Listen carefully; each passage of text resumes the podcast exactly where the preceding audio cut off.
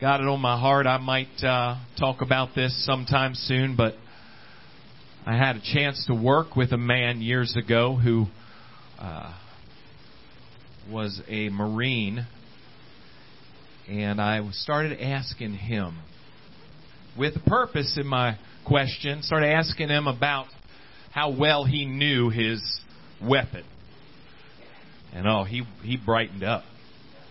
He started talking about ripping it down, tearing it apart, taking every piece down, putting it back together, being able to do it blindfolded. He said we had a little bit of a, almost like a prayer, he, his words, not mine, almost a prayer that we would say every night about how there are many rifles, but this one's mine. And uh, he said uh, he went on and on about the importance of how how much it would become a part of him. And I think you know where I'm going with this, because I was asking that him that, thinking, you know what? We need to know our Bible. God's given us the sword of the Spirit. God's given us the strength and the stability of His Word in our lives, and without it, we're lost. We're vulnerable to the attack of the enemy. And if you pay attention at all, you will see that the Bible tells us about our day when there would be a famine, not of bread and water, but of hearing the word of the Lord. And so many people are so casual about getting into the word. But that's not our way. That's not our, that's not wise, praise God. So I thank God for people that are digging in even deeper today. And we're going to do that this morning, First Corinthians fifteen. If you have it, say amen. Amen. Father, we love you. Thank you for your presence here today. Thank you for already the great things that we have heard and felt, God, in your presence, God. I pray, Lord, that you would give us an ear to hear what your Spirit would say. Let it sink down into our hearts and to receive it, God, that it would become a part of us. And that we would go forth from this house being doers of your word, not hearers only. God, work in us, I pray, your will. We give you the glory. Help me, Lord, I pray, with your anointing to deliver your heart, and help me, God, to stay out of your way and what you are doing in this church. We give you the glory. We ask it in Jesus' name. Amen. First Corinthians fifteen, verse thirty-three says, "Be not deceived. Evil communications corrupt good manners. Awake to righteousness and sin not. For some have not the knowledge of God. I speak this to your shame." God bless you. You can be seated. Well, the Bible is very clear that when God will save us and God will move into our lives, He, he, he leads us. He guides us with His power, with His righteousness. And that every part of our life is, is now led by Him and empowered by Him. We, before we come to God, we are doing our best. Some of us probably thought, you know, I'm not such a bad person. I'm not like a lot of these that are out here uh, doing so many evil things. You know, I'm a lot better than some other guy. But the Bible says we're all sinners in the sight of a holy God. And that we need His salvation to be born again, to be new creations, creatures in Christ. Right. That our best, like someone already quoted, is really filthy rags to a holy God. We can't clean ourselves up enough. We need God to put His righteousness in us. Sadly, there's a lot of people that go to church and they they say that, but... But it's still just going to church and trying our best. But God will fill you with His power. And He will give you His strength to, to be right and to do right. Part of that shines through our lives with our speech, our words.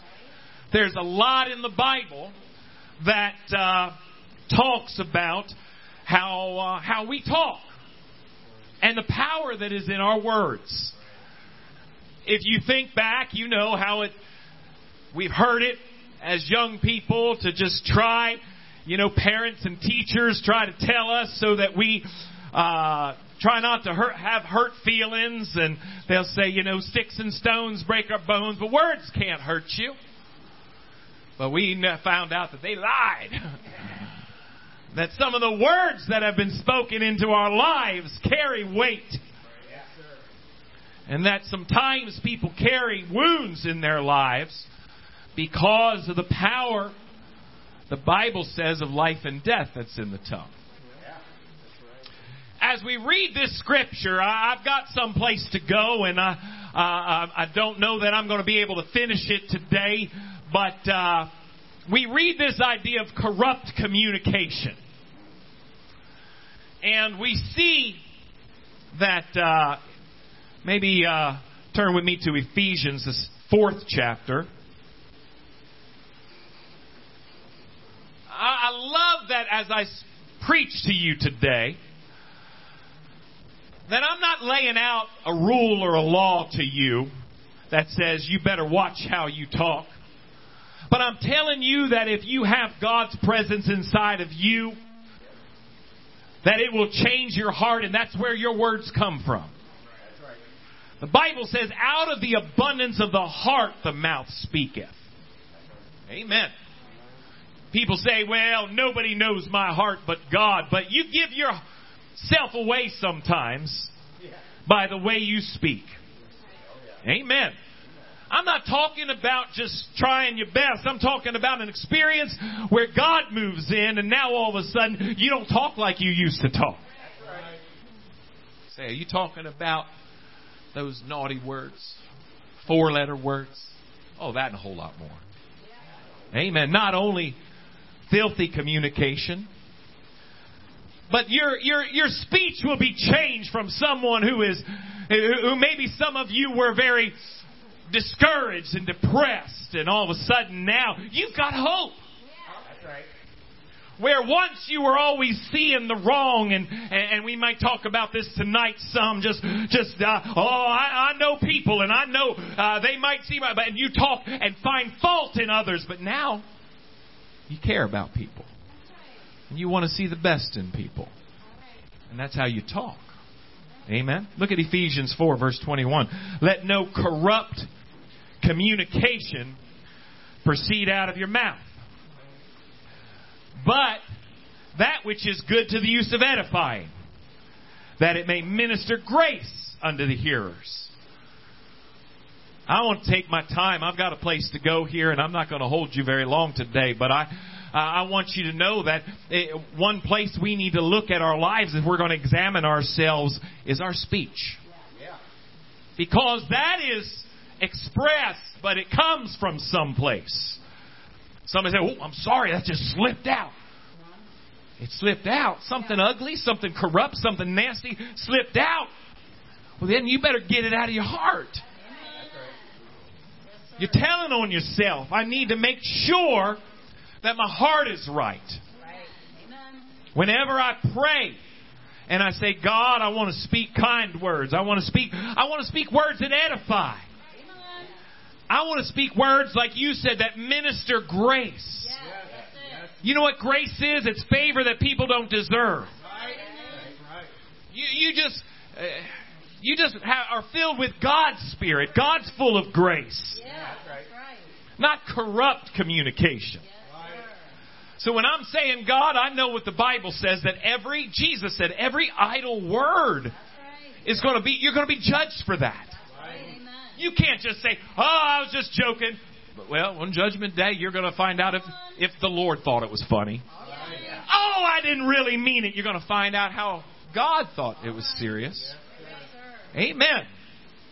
So when I'm praying for my own words, and because it is so much in the Bible, yeah. I stop, stop myself and say, okay, God, it's not really my tongue that needs the, you to, to the examination. It's my heart, isn't it? Yeah. So if there's anything in my heart that is causing me to say things that, that I shouldn't, that shouldn't be there, that I, that, that, God, take that out of me. Amen. Let no corrupt communication proceed out of your mouth. You say, well, what does corrupt mean? Yeah. Yeah. Well, we got to find out what God thinks that means. You know what I think? You know, everybody has this deal. Oh, well, the, the religion I believe, uh, your religion isn't going to save you.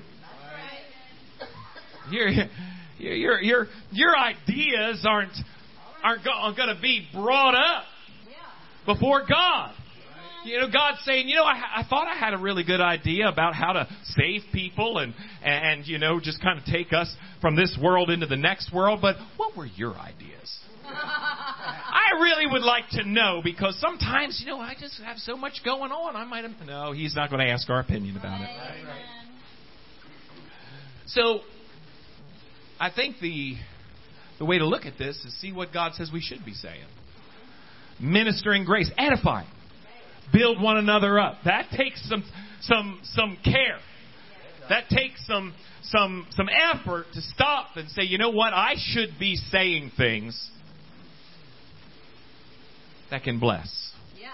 that can help, yeah. that can strengthen. Yes, sir. Yeah. I know you got a lot of battles. Right. Start winning those battles, yeah, right.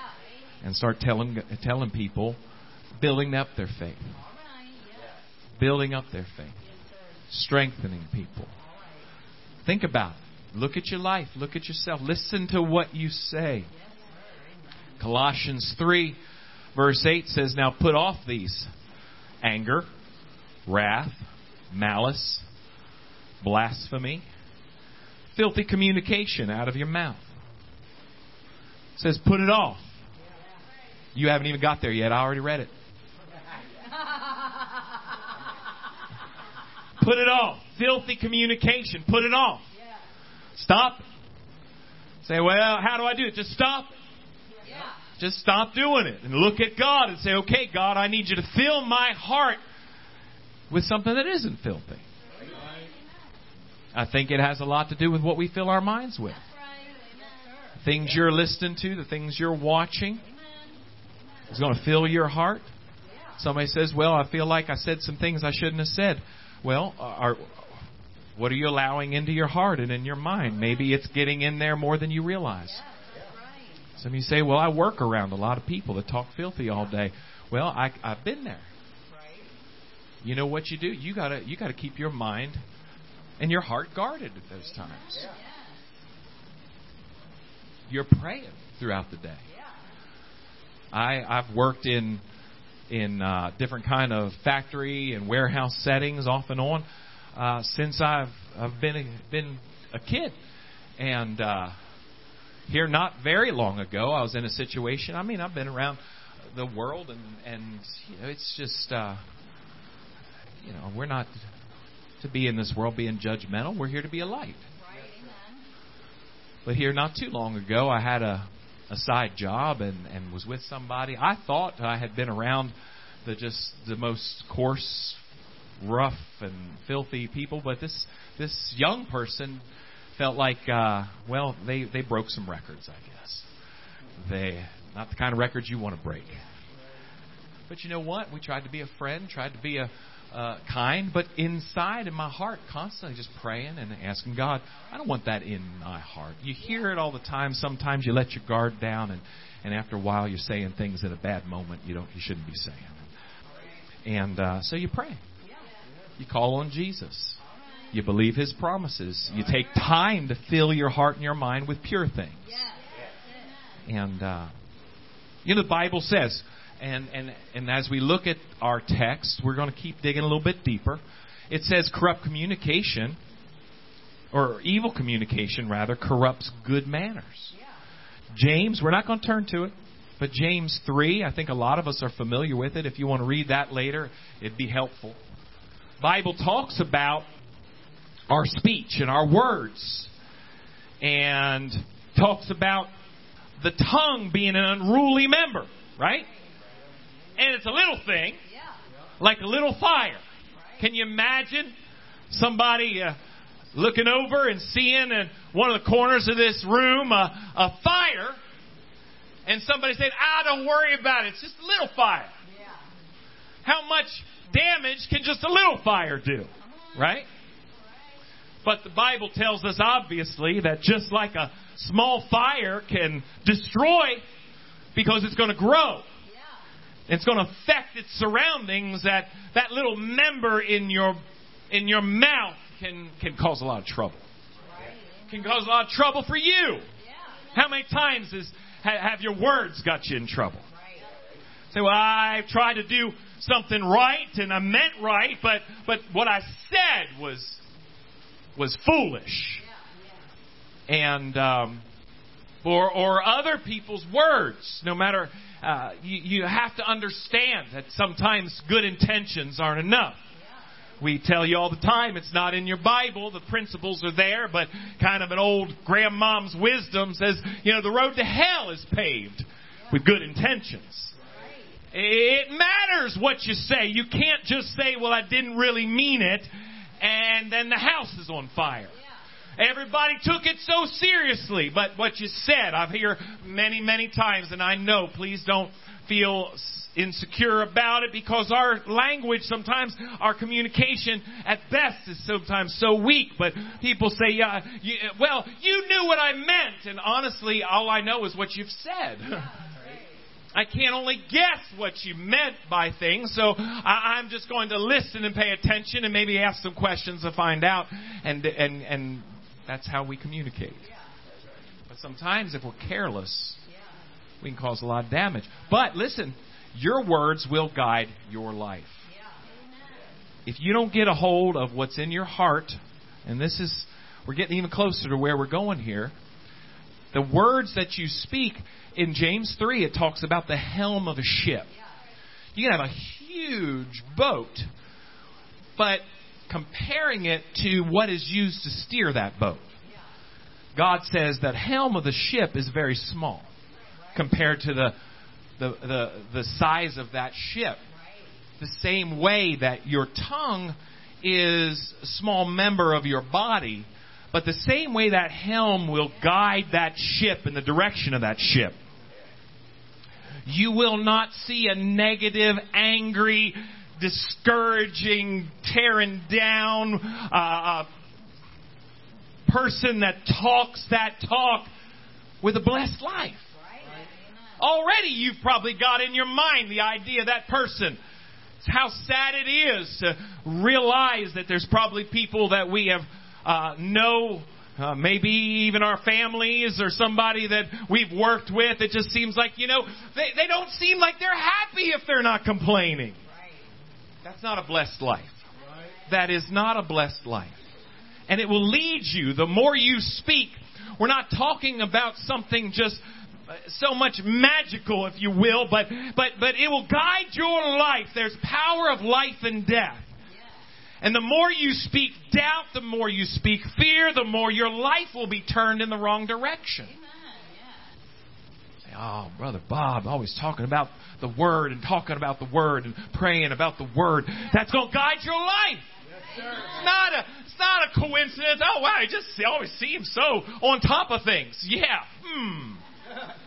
The Word is going to take you in the right direction. Yes, amen. Yes, it's going to give you victory in your life. Yes, the horse's bridle in James three. That massive strength that's in a horse, but yet that bridle is going to turn the head of that uh, that uh, that animal and then and then change its direction. God said, that's your words. Yeah.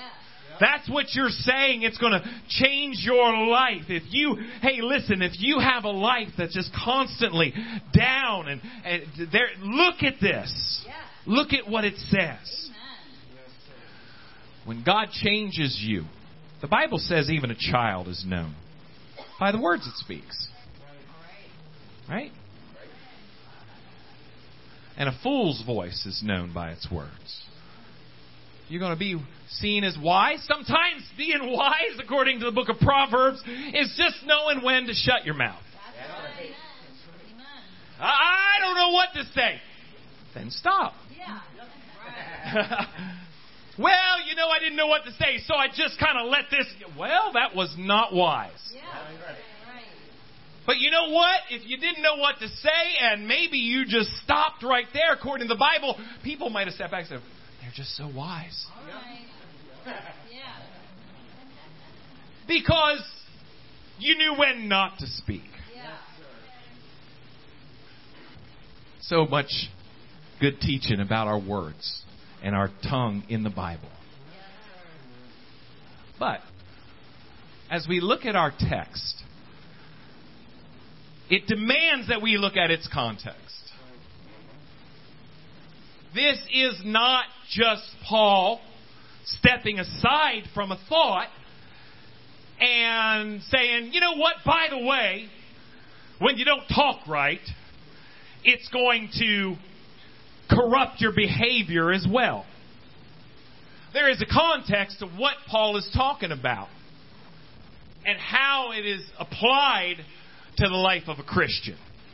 Every bit of what we've told you is, is Bible teaching about saying the right words. And, and, and there's victory in uh, in the promises of God. And there's there's hope in in in, in when we talk faith and have, have words that line up with God's word and God's promise. It is a sword of the Spirit.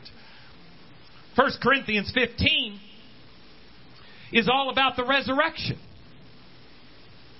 First Corinthians fifteen is all about the importance of this doctrine of how Jesus rose from the dead. Not only died on the cross and was buried, but after three days and three nights, he rose again. This whole chapter is dealing with how important that is. That Jesus died and rose again. And because he defeated death openly, we have hope that we can be with him for eternity. That because of what he did, we have victory. The Bible says, if you read through this chapter, that if Jesus died on the cross and that was the end of the story, it would give us no hope except that we could be better in this life, but for a short period of time live our lives as Christians, but then one day die, and that was it. And he said, because of that lack of hope of something beyond, something better, we are would be of men most miserable. So we understand that Jesus died but rose again and openly declared victory over death, over our sins, and over the penalty of sin, which is death. Now we have victory in him over death. That because of what he did, hallelujah, we have we have hope. Hallelujah. Look at what it says there in First Corinthians fifteen at the very end, chapter fifteen, verse fifty-one. Says, behold, I show you a mystery. We shall not all sleep, but we shall be changed in a moment, in the twinkling of an eye, at the last trump. For the trumpet shall sound, and the dead shall be raised incorruptible, and we shall be changed. What we are today, uh, I believe Paul talks about it in, in, in the book of Romans. There's this, there, there's this uneasiness. There's a homesickness. We see all the hate. We see all the division. We and we feel all the aches and pains. And we think, God, there's got to be something more than this. Yeah. I don't believe there is the first atheist that is living that doesn't think there's got to be more than this. Yeah. And there is. The Bible says we're going to be changed. We are going to put on a resurrected body, the Bible says. For this corruptible must put on incorruption. This mortal must put on immortality. So when this corruptible shall have put on incorruption, this mortal shall put on immortality, then shall be brought to pass the saying that is written, death is swallowed up in victory. Oh, death, where is thy sting? You almost, Paul is just through God's Spirit, just, just kind of bursting out in, in, in uh, just poetically, just, just getting excited about it. Where's your sting, death? Right. Grave, where's your victory? Right. He says the sting of death is sin, the strength of sin is the law. But thanks be to God, which giveth us victory through our Lord Jesus Christ. Amen. Now listen. Knowing that we have hope, that we have victory over sin, we have victory over death. Therefore, therefore, knowing what we just said about how death does not have victory over us, look what it says, it affects how we live now. Therefore, my beloved brethren, be steadfast yeah. and unmovable, right. always abounding in the work of the Lord, for as much as you know your labor is not in vain yeah. in the Lord. Amen. So look at what he's saying. Because of what we teach, because of what we preach that Jesus rose from the dead, because of what we know we believe, and we tell people, hey, you can have victory in your life. And death is not going to be a final enemy, but it is a defeated enemy, that we can be steadfast and unmovable. That we can have help and hope in our time of need. That when our worst battle is coming against us, we've got strength because we know our greatest enemy is defeated. And it causes us to live in a way that is victorious. We don't live defeated. We don't live worried. We don't live, I hear your testimony so often when you see the news and all the things going on. Hey, we've got heaven to look forward to. Hey, we're on our way to glory. Hey, we've got nothing to be afraid of. God is going to take care of us. That's why Paul said, I fought a good fight. Paul said, I finished my course. I kept the faith. I'm not worried what man can do to me. How can I be afraid of what man can do unto me? I'm walking with God. Amen. Knowing that the teaching, the preaching that Jesus rose from the dead, knowing and believing that in our hearts causes our behavior, our faith to be affected. And that we live our lives, get up in the morning not feeling like everything is futile and pointless and, and wh- why even bother. But we know we can be steadfast and unmovable. We can always be abounding in the work of the Lord because we know that our life and the trials of our life, there's something so much bigger than that. So let me say it to you this way. The preaching, the preaching of the resurrection will cause you to live a life of victory. Amen? What is Paul saying when he says corrupt, or, or yes, um, corrupt evil communications, rather, corrupt good manners? In the midst of what he's talking about, he's saying there are some that are preaching false doctrine in his day then. Some were saying there is no resurrection. Yeah. Right. Some were saying Jesus did not rise from the dead. Right. And therefore, you're not going to rise from the dead. Yeah. Amen. Right. And that is a major part of what this chapter is talking about. False teachers, false doctrine, right. yeah. calling themselves Christians, I suppose, yeah. but saying that the resurrection is not a fact, and it's not going to happen. And you know what Paul says? Be careful. That kind of evil communication right. is going to affect your living, your behavior, your lifestyle. Yeah.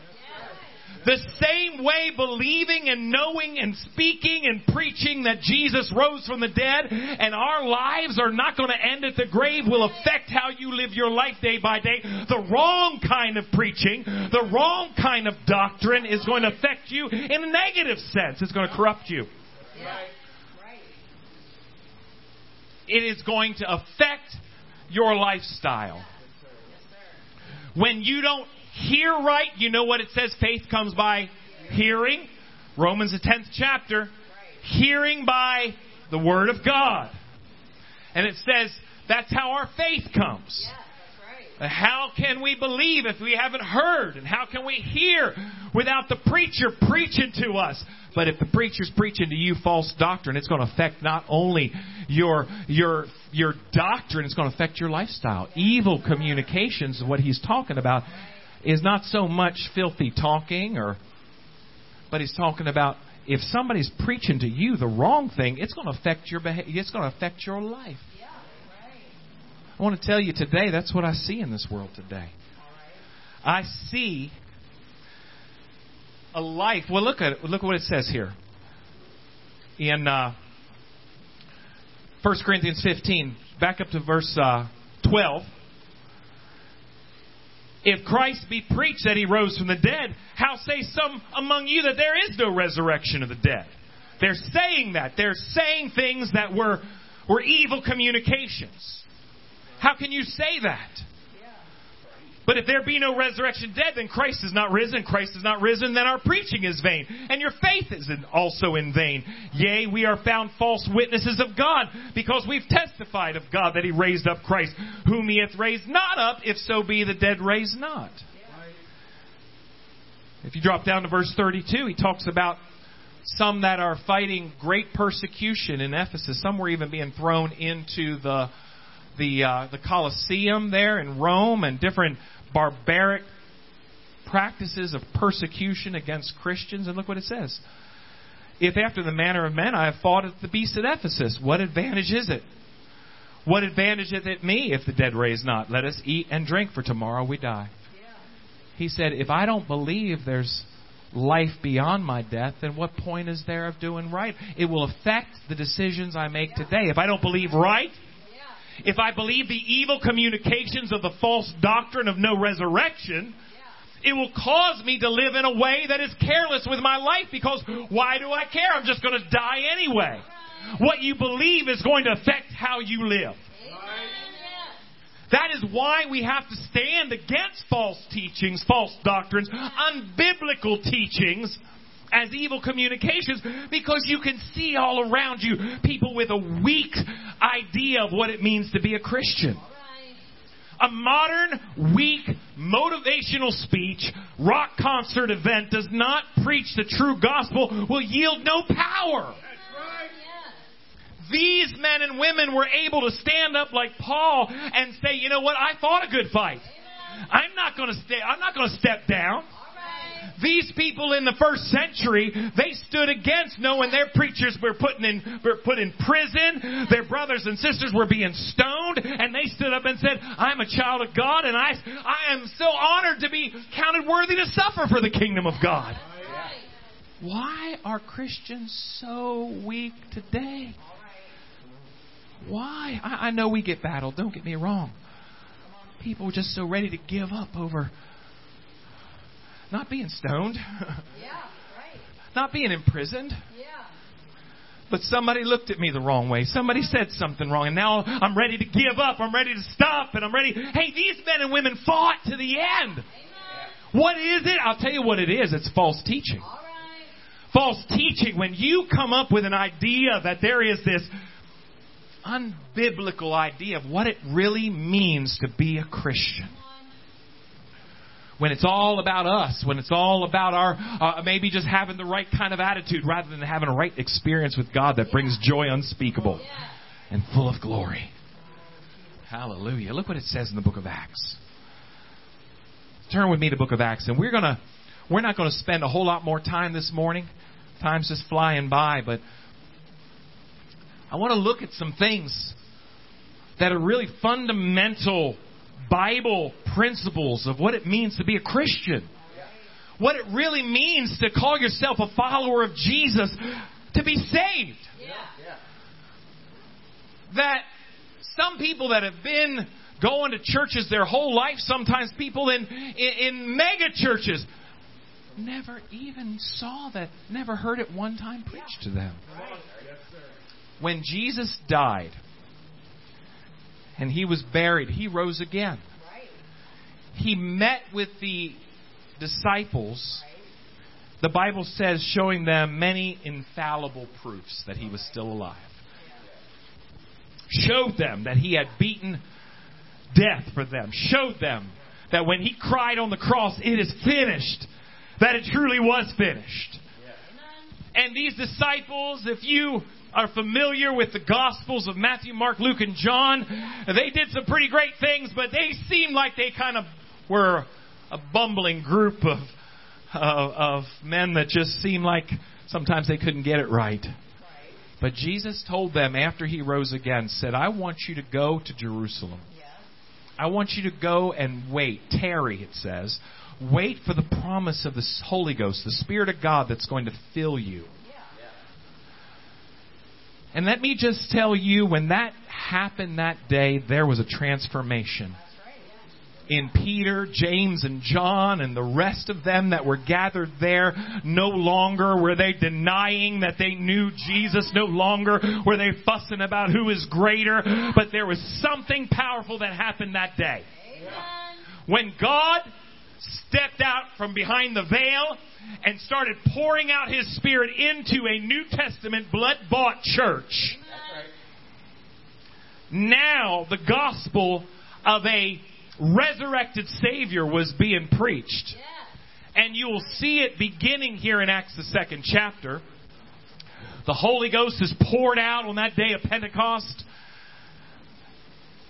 It's noised abroad what's happening there, and they gather in, and Peter stands up and starts preaching to them. Verse thirty-seven, they heard what he was saying. Now when they heard this, they were pricked in their heart.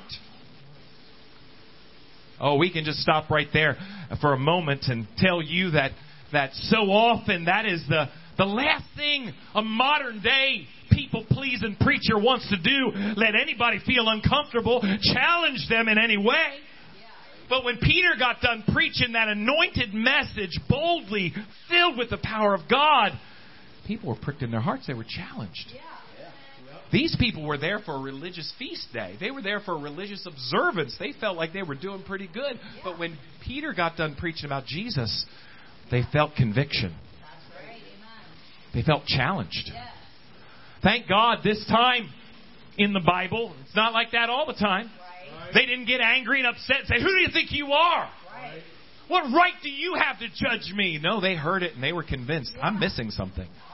There's something in my life. I, I'm going through the motions, but there's a there, there's a separation. There's a there there's there's not this connection that I know God wants for me. Amen. And they're pricked in their heart, and they respond to Peter and to the rest of the apostles, "Men and brethren, what shall we do? What shall we do?" Brother was talking about God digging in. Sometimes it's uncomfortable. It's all right. Yeah, amen. Sometimes it's it's it's a battle to, to dig into some things you don't want to. You you tried to bury that over. You tried to uh, try to convince yourself for years that that's not who you are, and now you've got to look at it and own it and say, "God, help me. Be merciful to me." Oh, yeah. Yeah, amen. It takes courage. To be honest and say, I, I, "I'm not what I thought I was. I need help. What shall I do?" It takes courage. It takes courage to be able to say, "Hey, you know what? It's not not time to blame anybody else or tell you about what my parents did or this this church did. God, what do I need to do?" They're pricked in their hearts. It's amazing. I, I, I've made the comparison so often when we're serious about trying to to get well. We go through so many tests and so many things that are so uncomfortable. There have been days that I've had things done in that I say, "Oh, God, help me get through this." But you know something? God is looking at our soul now, and we say, "Well, get me the get me the preacher that'll tell me smooth things, things that I want to hear, things that make me happy. Throw a Band-Aid on it. Don't make me uncomfortable." That's uh, that's not what you'll see in your Bibles. There's a wicked king that was collaborating one day with with a with a righteous king, and and, and they wanted to hear from God, and and Ahab said, "I've got all kind of preachers. I've got all kind of preachers. You want to hear what God has to say?" And all these preachers come in and start saying, "Conquer, you shall overcome, and you're going to you're, you're going to win, and, and God's for you." And they go to the Jehoshaphat. Jehoshaphat said, uh, "Don't you have anybody else? Something's just not jiving with my spirit here." And so we and you know what Ahab said? "There is one other one, but he never says nice things to me. He's my least favorite preacher." Yeah. And they went to the prophet and said, "Hey, everybody else said he's going to conquer. Get in there and tell him what we told him." That's what happens a lot of times. Yeah. Collaborations to try to just deceive, to, to, to bring in the money, to bring in the make everybody feel good. But but Micaiah, he said, I'm going to just hear from God. Can I tell you something? Sometimes it takes it takes that that uncomfortableness to get down beneath the surface into some things where the problem really lies. They were pricked in their hearts, and they said, "What do we what do we have to do?" Peter did not say, "Repeat this prayer after me," and ask Jesus to come into your heart to be your personal Lord and Savior. He didn't say that. He didn't say, join this church and be a member. Amen. He didn't say, do something. What shall we do? There's nothing to do. Just believe. Peter said what Jesus taught him. What Jesus said after he rose from the dead, that repentance and remission of sins will be preached in all the world in my name. Yeah. Peter says to this crowd of thousands, repent. Repent. When you believe wrong, oh, it's it's just It's just a matter of belief. It's not a life-changing experience where you turn away from an old life and turn fully to God with sorrow in your heart for the life that you lived in sin. Oh, don't worry about that. Don't think about that. Just, just, just, just say you believe. Just make a confession. Peter said, repent. That's right. It will affect the victory that you have in your life. Yeah. If you don't know what the Bible teaches about what it means to be a Christian. Second Corinthians, let me turn to this. We're gonna we're gonna wind this down and pick this up later next week, Lord willing. Second Corinthians seven. I use this scripture quite often. It's a scripture about repentance. Now it is a scripture about repentance to a believer that was sinning.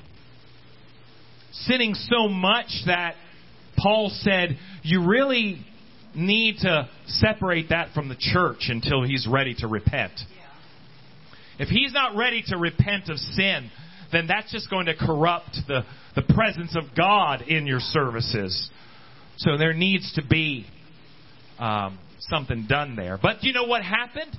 It wasn't a dictator. It was just somebody who loved God and loved God's people and wanted to keep the sheep safe from sin. And that person that sinned repented. And look what Paul says about it. Second Corinthians seven, verse nine. Now I rejoice, now I rejoice not that you were made sorry, but that you sorrowed to repentance. I wonder how many times people say, I'm sorry, but there's no real sorrow. Words matter. Words matter. To be sorry means I feel sorrow for hurting you. I feel sorrow for going the wrong direction, for failing. The Bible says you were made sorry, but you sorrowed to repentance. For ye were made sorry after a godly manner, that you might receive damage by us in nothing. See, when you can recognize that, just like when the doctor goes in with some of the, maybe maybe maybe the needle and the, the sharper instruments and things that are uncomfortable. When the Spirit of God through the preaching of the Word starts to make you feel uncomfortable, it's not to receive damage. That's right. It's to dig down to places that the Spirit of God's trying to get that infection of sin out. Yeah. Trying to take out the things that have been holding you back, the things that have kept you from victory in your life. Paul said, I made you sorry, and I'm not excited about that, but I did that not that you would receive any damage by us. And he said that you might receive damage by us in nothing. But look at this. For godly sorrow worketh repentance to salvation. When you come to the cross and see what your sins did and what kind of price it took to pay for your sins. It ought not be a shallow, emotionless event. If you see the, the horror that your sin caused and what it took to pay the price for that, real repentance means you're going to tell God, I'm sorry for my sins. I can't pay the price, but I look at you and what you've done for me, and I'm sorry for my sins, and I'm I turn away from them. See, to believe, to have the right kind of teaching, the right kind of communication, it's going to affect your lifestyle, your behavior. It's going to cause you, when you have the cross preached to you like these men in Acts the second chapter and women in the Acts the second chapter, they said, oh, what should I do? That's right. And he said, repent. Yeah. Godly sorrow worketh repentance to salvation. Not to be repented of, but the sorrow of the world worketh death. Listen to this. Here's what the right kind of preaching, the right kind of doctrine about sin caused in the church. For behold, verse eleven, Second Corinthians seven, verse eleven, for behold, what this self-same thing that you sorrowed after, a godly sorrow, sorrow, what carefulness it wrought in you. Yea, what clearing of yourselves, yea, what indignation, yea, what fear, yea, what vehement desire, yea, what zeal, yea, what revenge. In all things you have approved yourselves to be clear in this matter. Where are Christians today? Live in a separated lifestyle from sin, saying, I don't want to be near it. I don't want to, I don't want it to be, have even a hint of it in my life because I've, I, I've turned away from that. Yes, amen. Christians today are living a weak lifestyle, vulnerable to failing, falling, never really having the victory that they can have in their lives because of the corrupt communica- the evil communication of false doctrine. Because people aren't being told, God hates sin, but He's going to save you from it. And when He does, the Son is going to make you free. He's going to make you free indeed. You're not going to even be recognized by your past life. If people are going to wonder, you used to be depressed, you used to be full of anger, you used to be full of that sin, oh, not you, no way. But because repentance was preached to you, because someone told you turn away from sin, be sorry for it, and turn to God. Peter said, repent, be baptized every one of you in the name of Jesus Christ for the remission of sins, and ye shall receive the gift of the Holy Ghost. For the promises unto you and to your children and to all that are afar off, even as many as the Lord our God shall call. And with many other words did he testify and exhort, saying, save yourselves from this untoward generation. Let's bow our heads in prayer.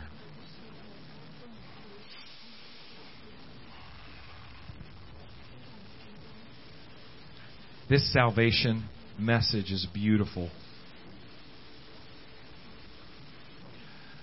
A message that tells you that sin was separating you from God.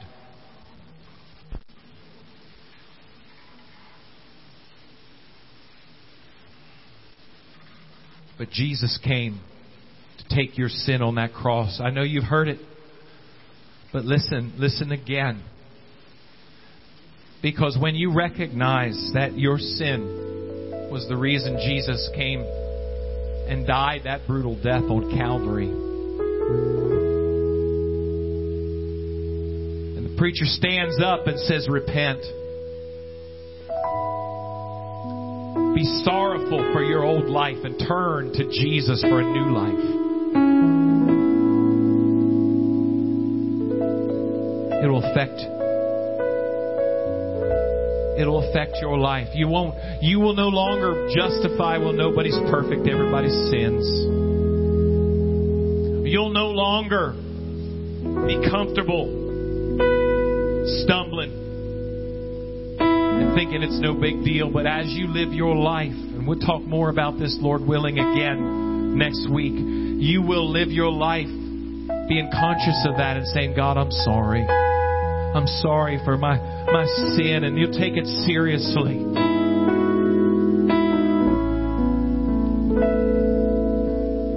False teaching today, evil communication, has corrupted good manners. people that have said repentance is not for today. They're saying it. They're preaching it. Repentance is a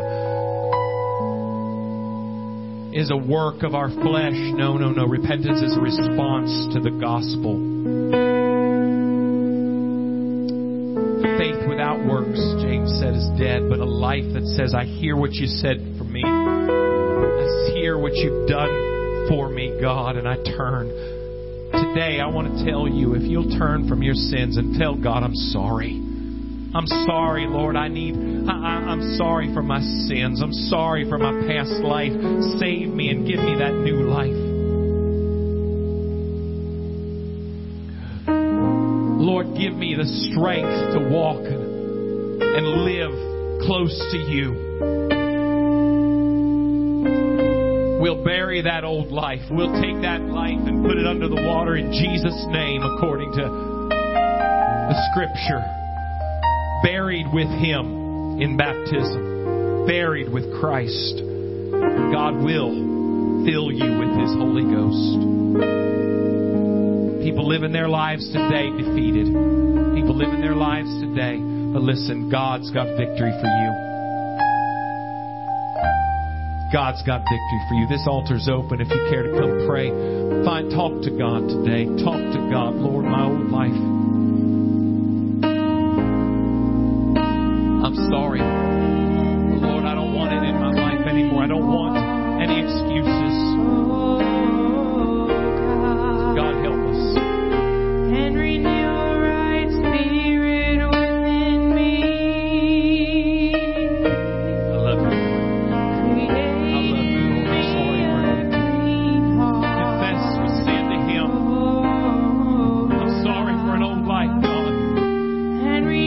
Too many today continue on in a sinful path, making excuses, saying God's grace covers it over. Listen to me. Don't be deceived. God's not mocked. Whatever you sow is what you're going to reap. God wants to fill you with His victory. God wants to fill you with His power. God wants to give you your battle. And renew right spirit within me. Oh, yes. Created me a clean heart, Lord. Created me a clean heart. Oh, yes, Lord. And renew right spirit within me. Oh, yes, Lord. Do it, Lord. Sorry, Lord, for an old life. God, give me a new life and walk in that. Walk in that same attitude of repentance. Walk in that same attitude of God. I'm sorry for sin.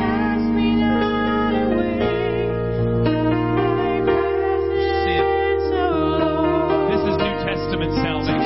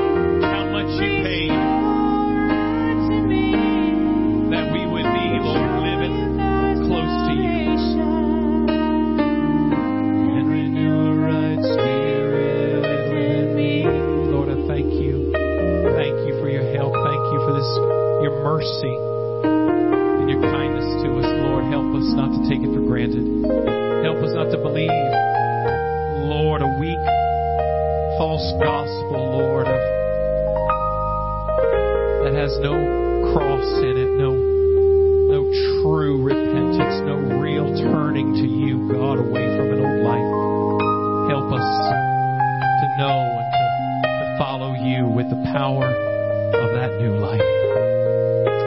stand. God, again, I thank you for just everything you're doing in us. And, Lord, what you're doing through us, God. God, continue to work. God, continue to open doors and continue to dig deep into our hearts and lives and remove anything that is not like you. Now I pray you bless each one, God. Keep us safe as we travel.